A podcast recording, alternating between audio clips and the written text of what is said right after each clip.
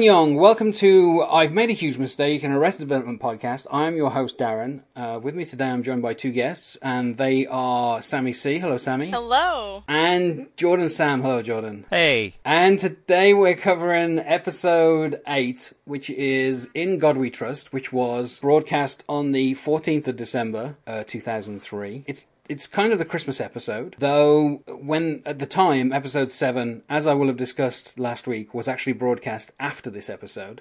So once again, we're doing things out of order slightly here. The episode was directed by Joe Russo, once again returning. He's still got a couple more episodes to go before he finishes the first season. And it was written by Abraham Higginbotham, who you may recognise as Gary. He appears in um, a couple of season two episodes. Gob is quite inappropriate with Gary, trying to show him how his chair squeaks. He originally was a writer for Will and Grace, where he he um, he wrote a spec script of Will and Grace, and they hired him. So, uh, you know, kudos to him. Uh, he's also written on um, Modern Family and uh, Ugly Betty. Uh, he will go on to write another four episodes that we will cover throughout the rest of this show. So I'm going to read you the uh, summary that is in my DVD, uh, and it says that the plot for the episode is as follows: The family attorney announces that if twenty thousand in bail money is raised, George Senior can be released from prison for a time for the Christmas Living Classics pageant. That's the main storyline, kind of revolving around Barry Zuckerkorn, who we're meeting here for the first time Oh my god. played by played by the narrate the narrator's old friend. uh, I th- I think again this is a, as with um, Liza Minnelli. This is a case of Ron Howard knowing someone and then just saying to them, "Why don't you come and be on this TV show?" and uh, Henry Henry Winkler says yes. Uh, and he's he's there until uh, season three. In the pilot, he was alluded to by George Senior, who, in attempting to figure out that you know he cannot be tried for the same crime as his wife, he um, he finally realised that he has the worst lawyer, uh, and there's a word that he said that got bleeped out in that particular one. Now he's he's described here as being the the family's longtime attorney. I don't recall him appearing in any flashbacks in future seasons. I don't know if they want you to think there's something going on between Barry and Lucille, or if there has been something going on with Barry and Lucille. But this this kind of thing with Barry and Lucille is the main driver for the kind of the A plot of the story, which is Michael and Lindsay trying to figure out how to stop people from spending money on frivolous things, um, such as getting someone out of prison for the afternoon for twenty thousand dollars. That's the that's the main plot, but the the kind of the the side plot which branches off from that is, I guess I'm going to describe it as the muscle suit plot, which is George Michael, um, as we all know, and as has been mentioned a few times on this program, he uh, loves his cousin and for some reason volunteers to play the role of Adam in the Living Classics pageant. This comes with a muscle suit and the frontispiece, uh, which obviously, um, you know, we get into a lot later in, in the episode. But this is kind of um, the first time that um, we see. Well, this is the first time that we get an explanation for the cutoffs. Uh, this is this is this is the we've seen we've seen Tobias. I think in the second episode and the third episode, he was in the shower crying, and you could see cutoffs through the kind of screen. It's never alluded to in any way. And then in the previous episode, he was wearing a towel, and Lindsay pulls it off, and we see the cutoffs, but they don't explain what's going on. He just hides. Um, and so here is the first time that we find out he's a never nude, and I love the the kind of the exchange between Lindsay and Michael, which is simply He's a never nude.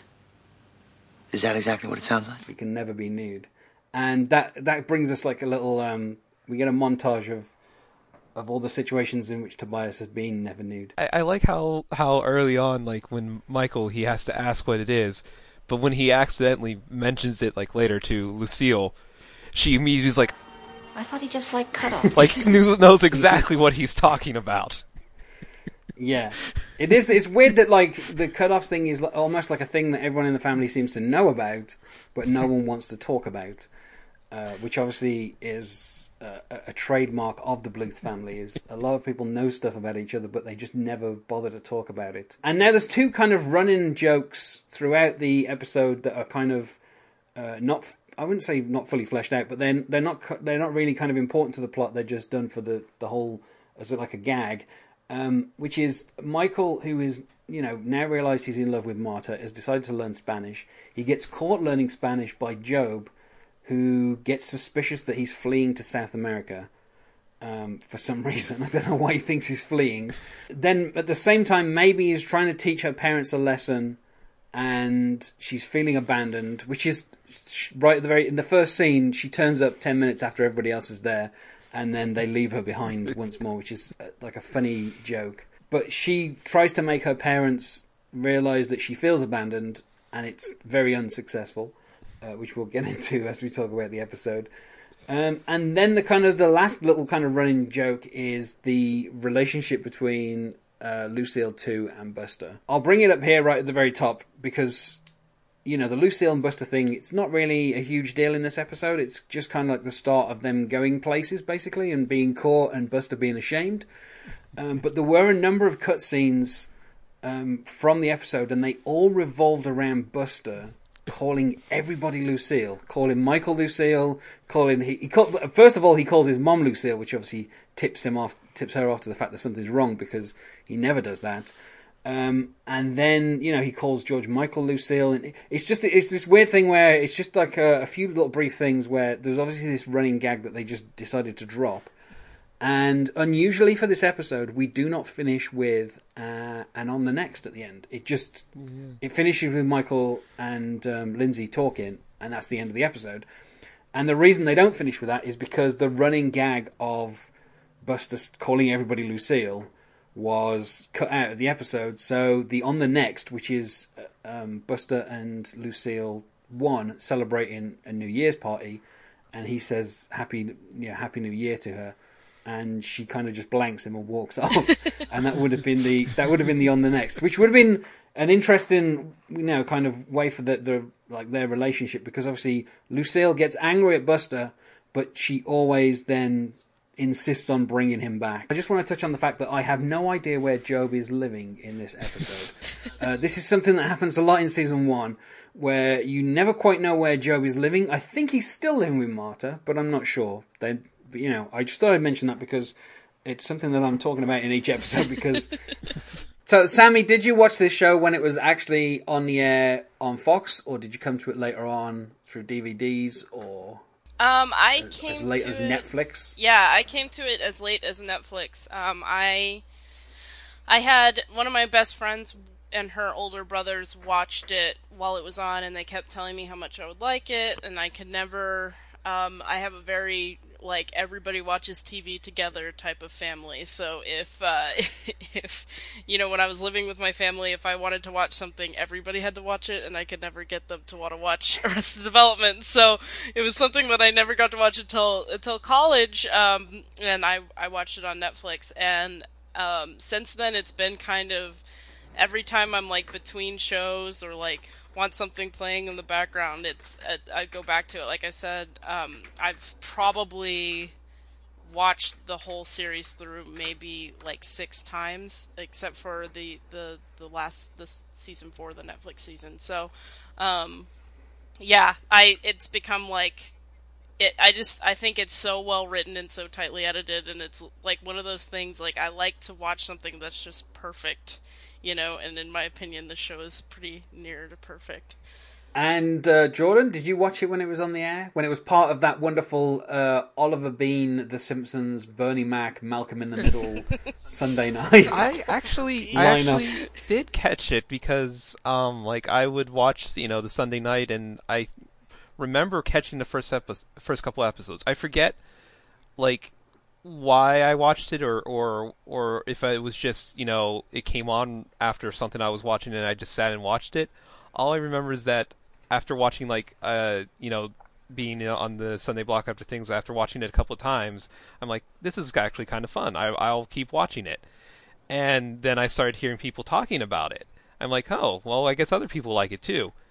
And so I, and and just like the more I watched it, the more I really really liked it. And I'm like, wow, there's a lot of good stuff about this. And I think it was like near the after watching uh, interesting enough is like after like the first season was wrapping up or anything, and watching it on Fox, and you know hearing people talk about it, like I knew it was in trouble.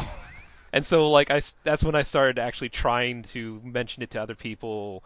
I actually got my parents to start watching it too, and now and now we still occasionally watch it. Like we're watching the fourth season uh, together every once in a while. It's just like I just love the the the the wit, the the callbacks, the the running gags, and just it's just really really nice, like a really funny thing. And the ensemble cast, like the cast of the people there, are just so really interesting. Like this is how I actually learned who Will Arnett was, even though I have probably seen him and other things like this. Is like if it wasn't for this series, I would never actually know exactly that name, that person, and, and other things he's done. You know, let's talk about the main the main storyline, which is the Living Classics pageant, which I hmm. like to say, like it's such an absurd idea. The Living Classics pageant, an Orange County tradition, consists of live representations of classic works of art. The Bluth family has participated not only as a patron, but as an integral part of its most popular exhibit Michelangelo's The Creation of Adam. And even weirder that Buster has been doing this for years and years and years with his dad, apparently. So I just wanted to say that I love the lawyers in this series. Like this is the first time you see Barry Zuckerkorn, especially, but all the lawyers that you know have names and are and re- repair are just absolutely hilarious because there's all they've got their own eccentric you know eccentricities and all these running gags and stuff that that develop and it's just like Barry himself is just absolutely hilarious. Like there, in one scene, he's like stealing the pastries on the table and putting it in his bag, and it's. Uh, Yeah. and I love how like a five minute conversation with him becomes an hour. yeah, Yeah. and like he's out. He's out. yeah, he's like He's out on the phone for two minutes, and he's like, How long was I on the phone? 25 minutes. Well, you know, with the cell phone charges, I'm going to round it out to about an hour because it's easier to bill. "Oh, we've been here for two hours." And he starts Yeah, writing write something down. Like, "No, no, no, we, we- don't do that. Right? Don't don't charge us for that. Don't charge us for the two hours." Yeah.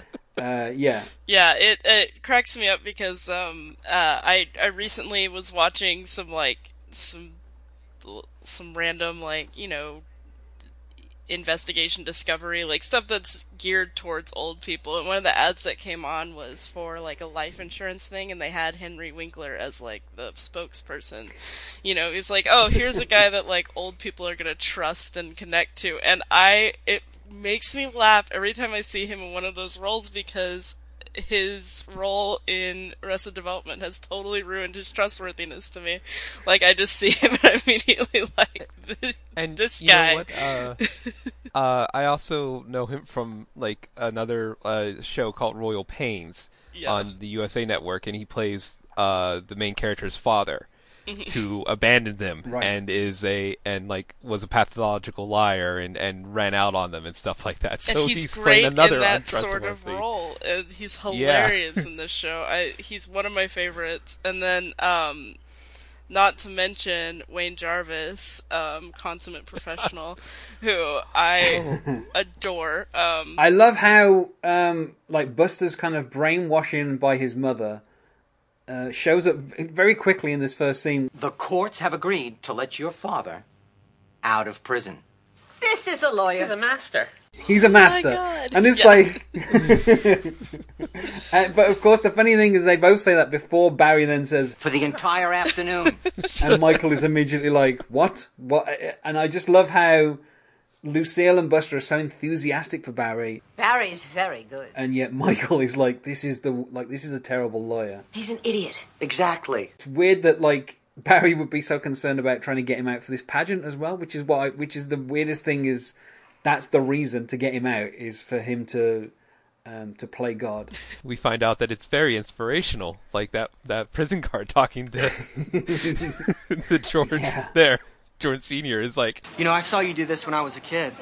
I was so impressed. You know, you were so still and godlike.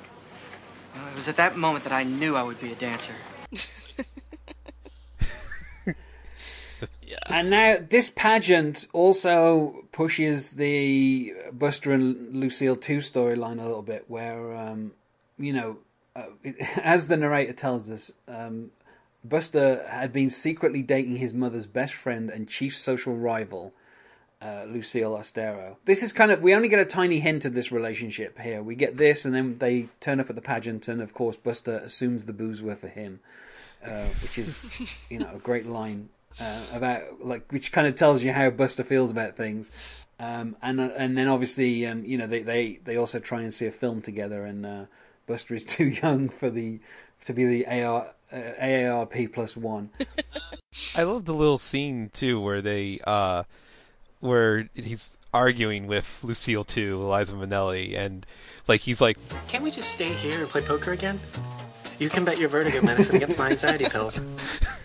and and another thing that I've kind of started noticing again while you're watching it, but when the scene ends, you know, they're both saying okay because you know he's having an anxiety attack and she's having one of her dizzy spells, and it just go. They're like okay, okay, I'm okay, and then it goes to Michael saying okay to Barry. And I was like re- Yeah. really realizing realizing that they they do a really great way of uh, repeating phrases, not only just you know in a scene, but then later on using that phrase again, and I think that's probably one of the best things I love about this series is them using phrases that at first you know seem innocuous, but then by repetition and stuff like that become just absolutely hilarious. Another thing I want to point out about this scene is that the premise at the beginning of this episode is He was, however, getting along with his sister, which was unwelcome news to their mother, who feared this unity might be used against her. Lindsay's agreeing with Michael, kind of in the same way that Buster is agreeing with uh, Lucille, and um, and I think it's really interesting because you don't see that happen a lot in the series, and so it's interesting that it's such a plot point in this episode. So you'll get a lot of Michael and Lindsay like in the kitchen at the model home, kind of snarking at each other and you know making remarks and kind of you know jabs at each other. But you rarely get a storyline that is just Michael and Lindsay united to do something. Right. Um, just like, I mean, you get a lot of Michael and Gob storylines simply because they're rivals and they're rivals, you know, at, at, at the company in the second season, certainly, but, you know, they're rivals for the affection of different people. Uh, uh, you know, Marta being the most obvious one for these kind of first 13 episodes. But it's rare that you get Lindsay and Michael as like a, as a pairing. And it's interesting to see in this episode, and I particularly love how every single scene kind of has them getting closer and then being pushed apart by their mother. and she, and, and what's great is how Lucille comes up with these phrases, um, you know, where she's like, she says stuff that is so obviously her being mean, and yet both of them seem to think it's Lindsay or Michael. And I think that's it's really weird that if they gave it like a second thought, they'd realize that it's, you know, it's it's not it's Yeah. not the other one. Yeah, But we start off with It's the only way he'll give money to someone he calls a stay in bed mom. which I think is like a particularly cruel phrase uh, that Lucille comes up with. and and and you're right. Like if you take a moment to think that it, they're obviously her, they do realize it, but only after they start yelling at each other. Yeah. Which is a, another Yeah. running gag that I find funny. It's like they're yelling and yelling, and it's like, That doesn't even sound like me. That sounds like mom. of course. It's like, Yeah. it's like it kind of in this this weird rivalry that Lucille is pushing between you know her two middle children. You know, because she doesn't care for Gob, and she obviously has Buster fully under control. So these are the kind of these are the only two who can ever rebel against her. Um, she she does say stuff like, um, you know, when she's when Lindsay's saying, you know, maybe Michael will give her the money, and she goes, Well, maybe if you get him drunk. And then, of course, later on in the episode, they do get drunk together, but it's not a cynical thing. It's not Yeah. like it's not like Lindsay is deliberately getting him drunk to get the money. It's Yeah. just something that happens. But of course, when Lucille finds this out later, and she's like, "Well," What'd she do? Get you drunk? and then he's like, and I I, th- I think the kind of the reaction that, that like the Jason Bateman and um, Portia de Rossi give to the kind of each revelation that Lucille seems to know her kids really well, so she knows that oh well, the only way this one's going to give the other one money is if they get them drunk. Um, but also, I I want I just want to touch upon Tobias, um, who doesn't really get that much to do apart from the kind of the never nude stuff, but he gets this little thing where. Um, when he's when he kind of he's talking and um Lindsay says please don't speak for the rest of the meeting. And Tobias just goes, zing! And I just love how, even though she's zinging him, he still has to say zing because it's just part of his personality. Uh, and then when, of course, Maeby arrives, Tobias does this whole thing of like, you know, our daughter is all right, and he starts touching um, Buster, and Buster kind of leans away from him as if to say, "What are you going on about?" Like, and I, I, I love this whole, this kind of this weird interaction between Tobias and Lindsay at this meeting. Yeah. Um, and then obviously, you know, Maeby. Maeby getting, Maeby gets kind of like the um, gets the, the punchline to the scene where she gets left behind at Yeah. the very end, and every, everyone everyone basically is emptied out, and she's just standing there, and she goes, You've got to be kidding me. and that's kind of like the, the that's the kappa to the kind of the first kind of part of the episode. Yep. What, what was that one line where he's like, "I thought you said you didn't want her to come," and he's like, and Lindsay's like, "I no, I'm I said I I didn't." said want I didn't you want to you to come. And he's Yeah. Oh, like, "Oh, that like, makes oh well, more that makes more sense. Yeah. Yeah, I lo- that is such a great kind of. Yeah. Tobias knows that he's kind of you know he's destined to be abandoned by Lindsay, but somehow he kind of keeps clinging in there. And like Tobias, I I've got to give a shout out to David Cross for his ability to do this like reach out and not touch anything, and then kind of make that not like try to make that moment pass in a nonchalant way. He's so good, like with Tobias, his like his physical presence as Tobias, like wanting to like touch people and like be comfortable with them, but he's not, and they're not comfortable with him, and his like trying to pass that off in a casual way, like, oh, I reached out to touch my wife's arm and she drew away from me. It's fine. Everything's great. I wasn't doing that. like, so good. I Despite not being in this episode very much, you know, he kind of spurs along the George Michael storyline with him being Adam, and he talks about, you know, he, he, it's weird that Tobias reads into. Everyone keeps doing this actually. George Michael's intentions are basically he wants to have sex with his cousin. That is the only thing that's on his mind at any time. Everyone always reads his intentions as something completely different. So, like, Tobias reads his intentions here to have sex with his daughter as he's a never nude. And it's, it's such a weird, it's like such a big leap to make that it's, it's, it's so weird.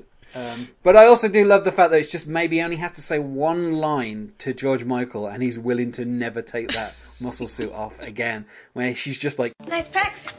Got a kick in butt. and that's literally all she says as the door closes. Yeah. And that's it. Thus, George Michael found a compelling reason to keep the muscle suit on. You know, even the instruction from Buster about You're going to love it. You, you just can't do anything that violates the original painting, like giggling or itching. They do allow some nervous crying, but you can tell they don't like it. all the instruction, it doesn't bother him so long as he gets to keep the muscle suit on. You know, with his end goal still being in mind. Uh, that he would like to get with his cousin. We get a tiny bit of Marta and Gob, and this is probably my favourite exchange between uh, Marta number two, who is a different a different actress to the previous Marta that we that we've that we've met already. Marta oh. 2.0. yeah, she um she says to Gob a- as he's leaving the house. So I guess he is living with Marta still. She says, uh. English, please. I love you. Great. Now I'm late. and I love I love how I love how he's demanding she say it in English, and yet he's annoyed when she says it in English, and that makes him late. And I love that he completely misses the sentiment of what she's saying to just get annoyed at the words and the kind of time that's being taken up. Uh, this obviously also introduces uh, Michael learning Spanish to get closer to Marta, and of course, uh, you know he can't do it just by learning Spanish any other way. He learns it from business Spanish. it's like Unfortunately, the one tape he could find was of little use to him. Are you going to the complimentary breakfast? Vas a ir al desayuno. and Michael is like That'll get her hot. uh, and it's just such a. I love. I love that Michael sort of hasn't kind of. He knows how to kind of woo Marta in some way because when he was with Marta number one, he kind of did it a little bit, but without even trying. But now he's trying. He's finding it very difficult with this, you know, just to learn Spanish. Um, and I love that Gob like throws out a Harry Potter reference, which in 2003, this is, you know, I guess the second film was out or something. So Yeah. this is still, you know, quite early in the. But he, he refers to his brother as uh, Well, if it isn't the boy who lives under the stairs.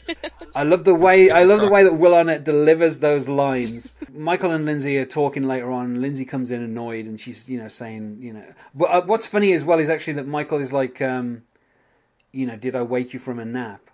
And I, I so.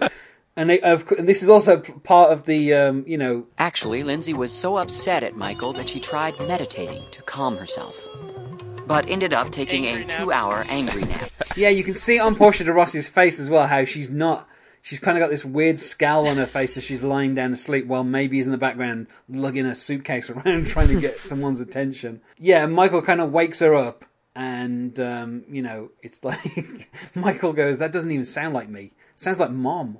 Or Bruce Vilanch. Could be Bruce Vilanch, and I just it's just such a weird reference for them to throw out. Um, but yeah, and and obviously, you know, Michael's like, You gotta remember, mom typically has nothing in her system except a bottle of vodka and an estrogen pill. And then that's when Lindsay and Michael do get drunk. And again, it's not like Lindsay's not forcing Michael to get drunk. It's just something that's happening. And this is the point at which we find out about. Um, I, lo- in fact, I, this is one of the things that they do on Arrested Development a few times where someone will state a problem and kind of deny the problem exists and then immediately admit that, yeah, that is actually the problem. And, um, you know, Lindsay is like, She's always trying to get me to admit that my marriage isn't working. and Michael's like, How's it going with you and Tobias? It's not working. And I just, I love how she kind of wants to deny to her mother it's not working, but she'll literally admit seconds later it's, not, working. We get the credit card debt brought up here, which I don't think is ever brought up again for the rest of the series. so I can only assume she got it paid off somehow. Um, and we find out some important details of their marriage before they moved back here, which is they weren't sharing a bed. Um, and Lindsay says the cut-offs weren't exactly a turn on. And I love, I love how Michael's like, "What's the deal with the cut-offs?" Um, which is funny because I guess if you'd seen the the pre, um, I mean, actually the episodes aired in the wrong order, so I guess the never nude thing is actually explained before you see it the following week. But if you watch these on the DVD, you see the the cut-offs, and then the next week it gets explained. Um, and then I, I love that the narrator is like Tobias suffered a rare psychological affliction of never being able to be completely nude even when alone, and this is the point at which we get the we get Tobias. Excuse me, do these effectively hide my thunder? Oh, I'm sorry. No, I need you to be completely undressed. I am completely undressed. And it's funny because when Michael admits I love Marta, Lindsay immediately says, Marta and Michael, you know, corrects her by saying, Gob's girlfriend. I do like the fact that um, I, I've listened to the commentary because I have the DVDs and stuff like that. That they constantly call this Marta Marta 2.0, and and like they they they, they always they mention like mention how they've had had two Martas and stuff like that. But you know it it just seems rather seamless when I when I think about it because I don't remember noticing two different ones. And you know she just you know just says like her one line there, and I, you know, and Gob gets mad at her and stuff like that, and it just, it's pretty much par for course for, for her. I feel. Yeah. Yeah, I don't, I, I don't know how Gob would have met Marta in the first place. This is the kind of hmm. confusing thing. Like, they're kind of already together when the show begins, I think. Yeah. And it's kind of weird that, like, we never, they never ever tried to explain how a Spanish language soap opera star got together with this kind of like third rate magician. It just, it just seems to, a third rate magician who has like a very specific attitude about immigrants. So it, it just seems really weird um, you know, that they kind of like just are together. Now it's at this point that we get to the introduction of the second lawyer that we're going to meet in this episode. Wayne Jarvis had become famous after an employment discrimination suit against the family's current attorney, Barry Zuckerkorn. It'll be a long time before Barry Zuckerkorn calls anyone a homo again. He is. Um, the narrator tells us that Michael finally arranged a meeting with attorney Wayne Jarvis, and Michael, you know, he's, he details that they want a more professional approach. And Wayne Jarvis is like, I'm serious and I'm a professional. and Michael's like, so how long have you been? And Wayne Jarvis immediately goes, I also don't like small talk. I find it unprofessional. Why should I be billing you for small talk when I'm enjoying it as much as you are? Um, and I think um, the actor's name escapes me. What's his name? Um, Uh, I don't John- want get. I know it's got John, that's it. John Michael yeah, Higgins. Yeah, John Michael Higgins. Yeah. Who I didn't want to get those names in the wrong order because uh, as Yeah. uh, I sometimes will with someone who has three names.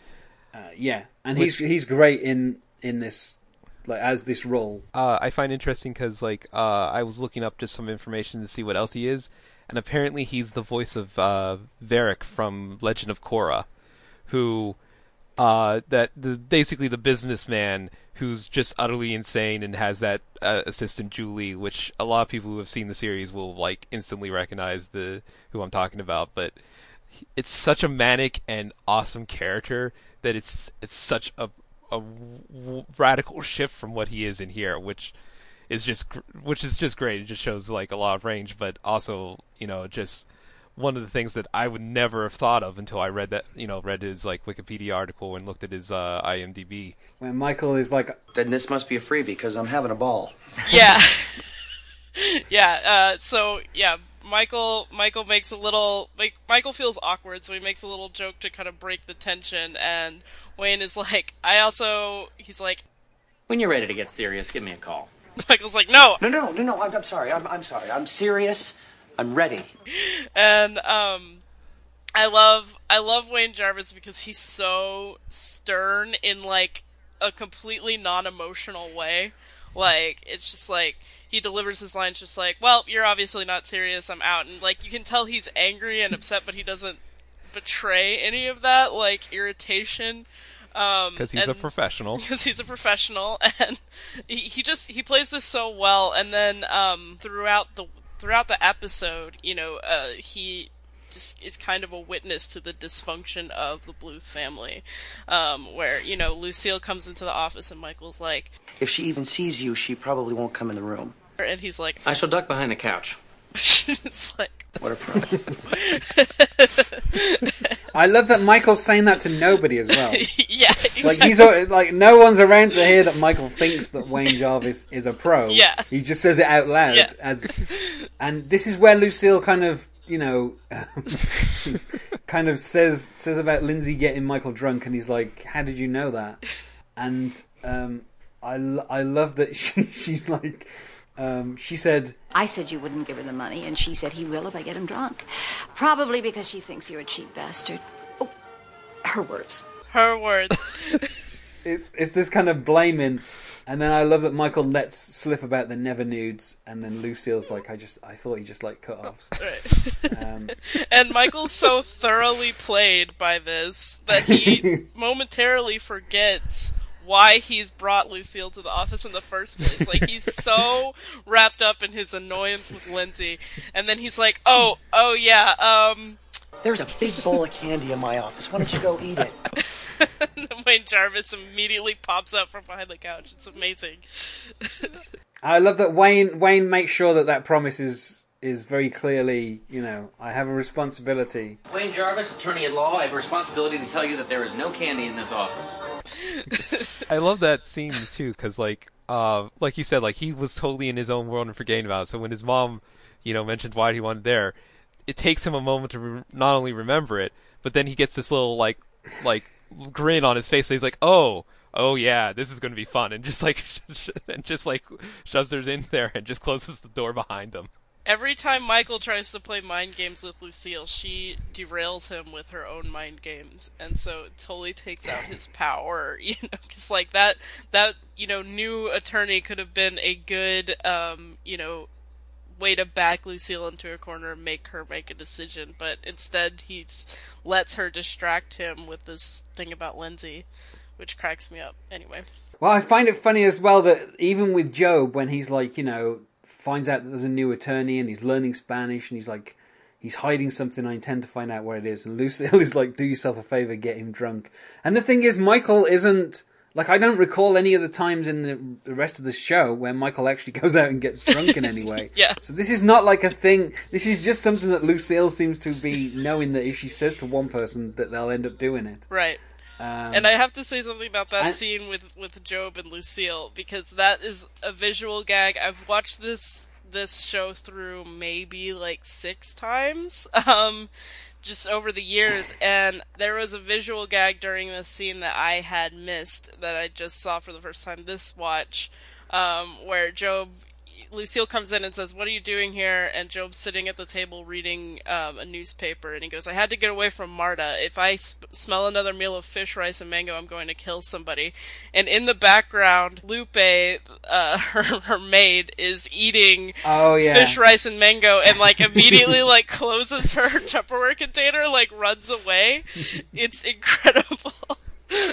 um, I'd never noticed. I mean, before. I think this is only like the second time that we've seen Lupe since she replaced Luz, who was only in one episode Yeah, anyway. yeah. Um, and Lupe in in the earlier scene, this is meant to be Christmas, and she's wearing a shirt that says "Boo" on it, like it's meant to be Halloween. And this this is, I think this is the first time we see this where Lupe is always wearing shirts that are out of season in some way. I think it might be this scene or the next scene where Gob finds, maybe decides to print out some tickets to Portugal, some some flights to Portugal, and she says to George Michael, So I printed the fake airline ticket from my computer. my parents missed this. I really might go to South America. That says Portugal. That's right. and of course Gob finds them, and he thinks that Michael is going to flee to South America, and I love that both. Both of the Bluths don't have any idea where Portugal is, or even seem to really know where South America is. Portugal. Which confirmed his suspicions.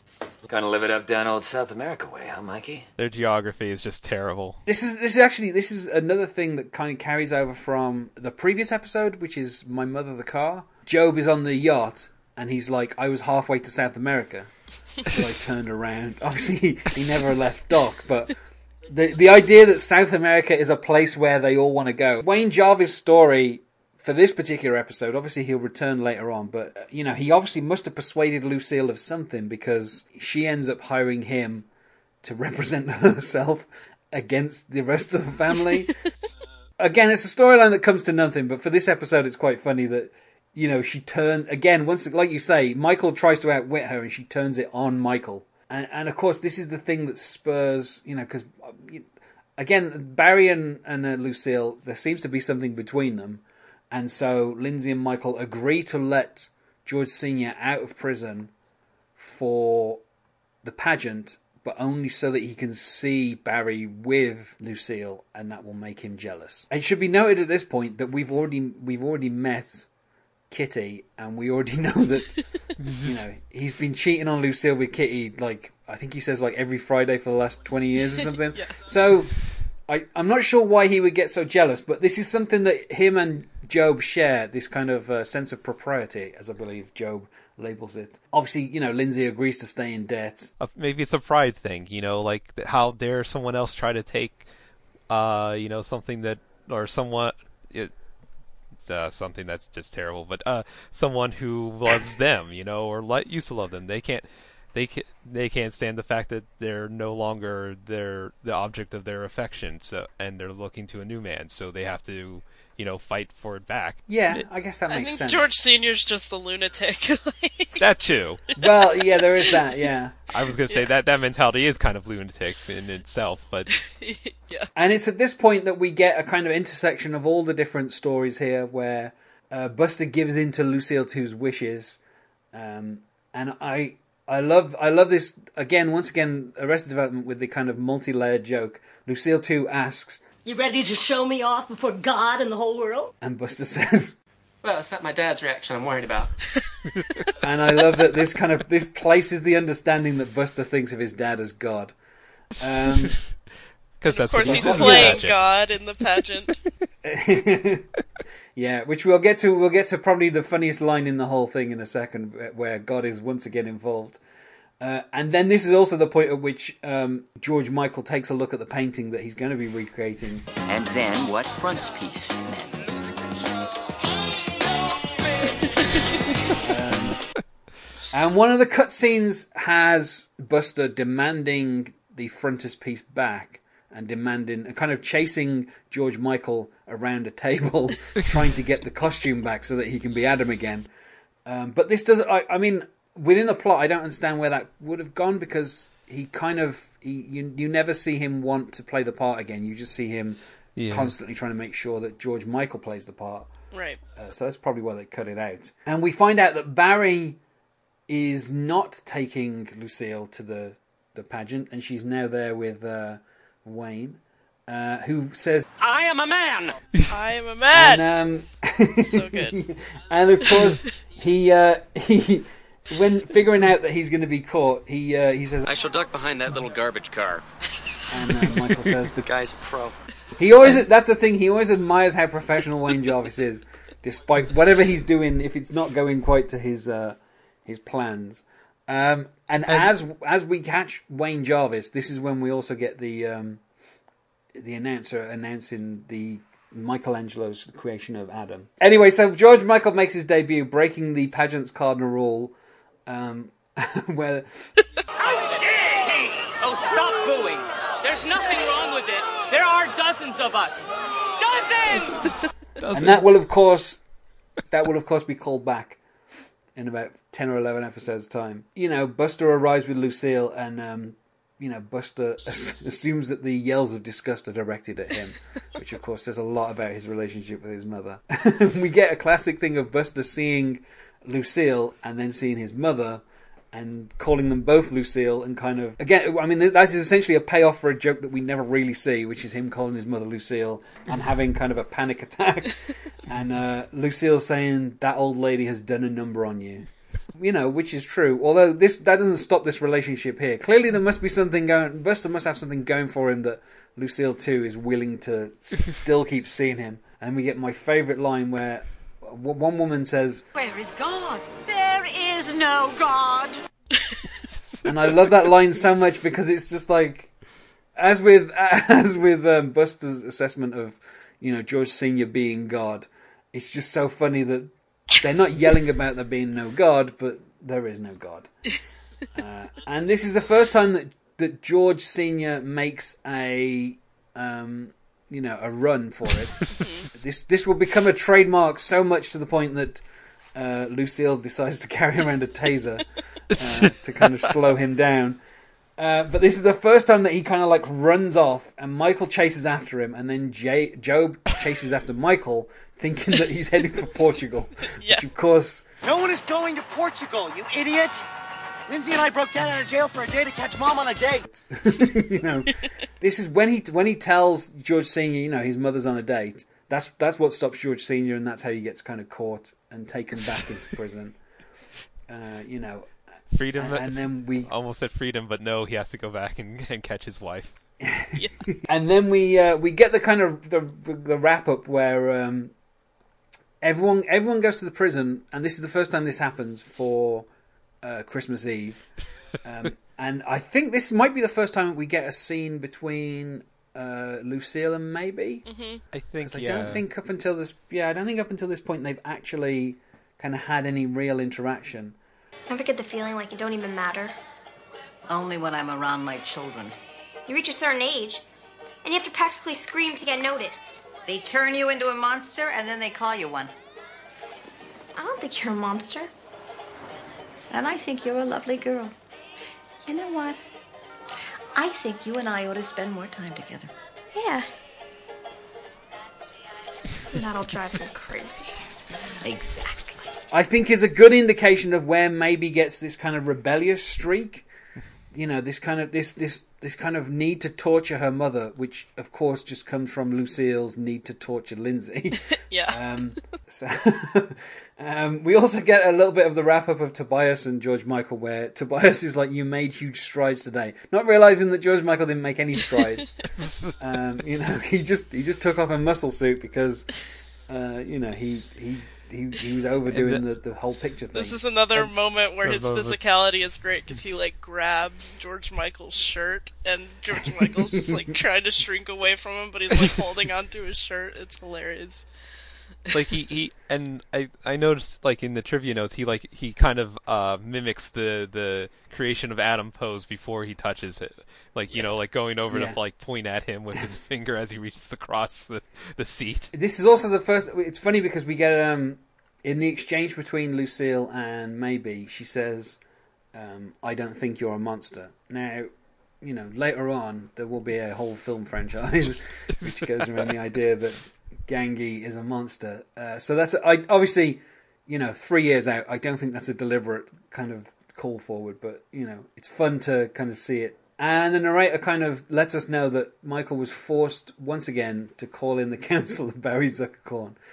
Um, and I love, I love that Barry's like, It's like any other day, except that I bill double.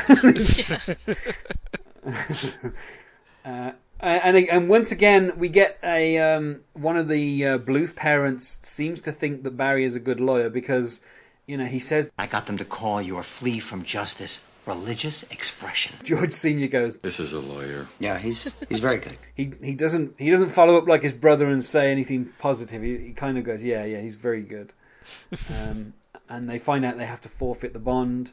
And then now this is something which I haven't mentioned up until this point because you know it will become a running joke, but um, and also it doesn't kind of make sense with the whole Lucille and Barry thing. But from what we can tell, Barry might be gay, and um, now he's very homophobic t- at the very beginning of the episode, something which led his employee to hire Wayne Jarvis and sue him. And it leads to a great exchange when Michael calls up and he's and you know his assistant says, "I'll give her a message." He's like, I'm not a her, and he's like, say something again, say something again. I'm I'm redoing my uh my what is it my My kitchen, my yeah. kitchen. Yeah. But this, the funny thing is, like um, Tobias does this where he switches pronouns when referring to, which he he referred to Steve Holt as a her a few episodes ago, and this is this is something that you know, um, I don't know if this is just the writers. Now, given that um, Abraham Higginbotham, who wrote this episode, is gay, um, I'm going to assume that you know Mitch Hurwitz kind of gave him leeway on this particular matter. Um, but yeah, so it, it- you know he creates the character of Barry Zuckerkorn, and he creates this running joke of Barry being gay, which is kind of um, here it is is kind of at the very end. Barry's like um, you know he talks about forfeiting the bond, and then he asks George Senior a question. Are all the guys in here, you know? Oh, no, no, no. Not all of them. Yeah. Just never once you hope. And Barry goes, oh, think. And kind of corrects himself. So yeah, so we will obviously in future episodes we'll be discussing, uh, you know, yeah, Barry there's a lot being in the more closet. here later on. Now, I love this relationship. I this episode, like the whole stuff with Michael and Lizzie getting closer. I love it, and this last little bit always makes me a bit sad because we never really see this relationship depicted this way again. And you know, we get the whole thing about you know we've been asked to never participate in the pageant again, which explains why in future years the, they never go back to the pageant as like a joke. Which I guess is you know if you're a writer, that's a good way to be like, yeah, look, this is a one-off. Yeah. Even though George Senior has done this for 20 years or something. Yeah. This is the last time that they do it. So they're back, you know, Michael says, you know, you're back in debt. We never busted mom and we're stuck with Barry. So they're back to how things were at the very beginning of the episode. Um, and then Lindsay says, Well, at least we're still pals. and Michael's like, Yeah. That's not really doing it for me this time. and Lindsay's like, yeah. yeah, so that, you know, and then the episode ends. Usually we get on the next, but this time the on the next is a, is a cutscene. Uh, and that's, that's the end of the episode. There was one that um, one bit that I loved where um, where Tobias makes the assumption that George Michael is a never nude, and he's like, "I'll never understand that you can never be nude," and then he just like drops his robe and he's just in his cutoffs, and then he just walks out, and George Michael goes, "Yikes!" And I love those moments with George Michael where he's just kind of like, he's he's a teenager, but he's like the only mostly functional person in the whole you know in the whole family really um because you know michael's pretty functional but he he gets caught up too easily in everybody else's nonsense. And so george michael is just kind of like you know this outside character almost who's like okay yikes. Like and i just i love it when he has those moments where he can just comment on the family in that way. Uh, near the beginning when uh, Michael says we really should get a different lawyer or something like that, and Luc- and Lucille's like he's like family, and you can't fire family, and just the look on Michael's face is like, like Yeah. you could tell that if he could, he would so fire his family. Yeah. Barry is like, uh, you know, what are you doing, Pilates? And he's like, no 40 year old woman should look like that. And Michael's like, no forty-year-old woman does look like that. yeah, yeah. Which I, is a small indication of like how cruel he can be himself Yes. to his mother. Yes. You know, they, they, they all sometimes they all have a little bit of Lucille's cruelty in them. On the next episode of I've Made a Huge Mistake, we'll be discussing episode 109, where we will be going to visit the Gothic arsehole with uh, Jim Donahue and Ryan Lynch. Um, so I'm hoping you can join me for that next week. Otherwise, uh, I'm going to ask if Sammy has any plugs. Do you have any plugs, Sammy? Um, well, I have a I have a newsletter where um, is kind of where all my writing goes right now. Um, and it's it's a bi-weekly newsletter. It's kind of on a bit of a hiatus right now, but it's coming back in full force pretty soon. Um, where I tell a ghost story, make a book recommendation, talk about weird things that are going on around the internet, um, things I'm watching, things I'm thinking about, and it's usually kind of written in like a bit of a love letter type of way. So if you just want somebody being nice to you in your inbox every couple weeks, uh, it's a good thing to to sign up for. So um, it's called Highly Illogical, and um, you can find it at tinyletter.com slash spockgrrl, S-P-O-C-K-G-R-R-L. Um, and, uh, yeah, uh, Spock Girl, um, Spock is in Mr. Spock, Girl is in Riot Girl is, uh, my Twitter handle as well, if you want to follow me on Twitter. Great stuff. And Jordan? Um, well, I'd be remiss to mention uh, uh, that uh, the podcast network Audio Entropy has like a bunch of people who who have people who've been on uh, various podcasts that have worked with you, Darren. Uh, you know the As If and and and uh, the Cast Next Door and stuff like that. They have some of their own podcasts and might be doing something there with them soon. I don't know. It's it's kind of Okay. discussion, so just keep an eye on it. It's audioentropy.com, and uh, I have a Twitter, though I don't use it that much. Uh, it's uh, Dori Mingu, D O R I underscore M I G U. So if you want to follow me, uh, I don't know, and see me retweet funny things that uh, every like three weeks or so. Okay. Uh, thanks to both of you for joining me. Yeah, and this is actually one of my favorite episodes, so I'm glad I got to come talk about it. Um, I love this episode. And bye. Bye.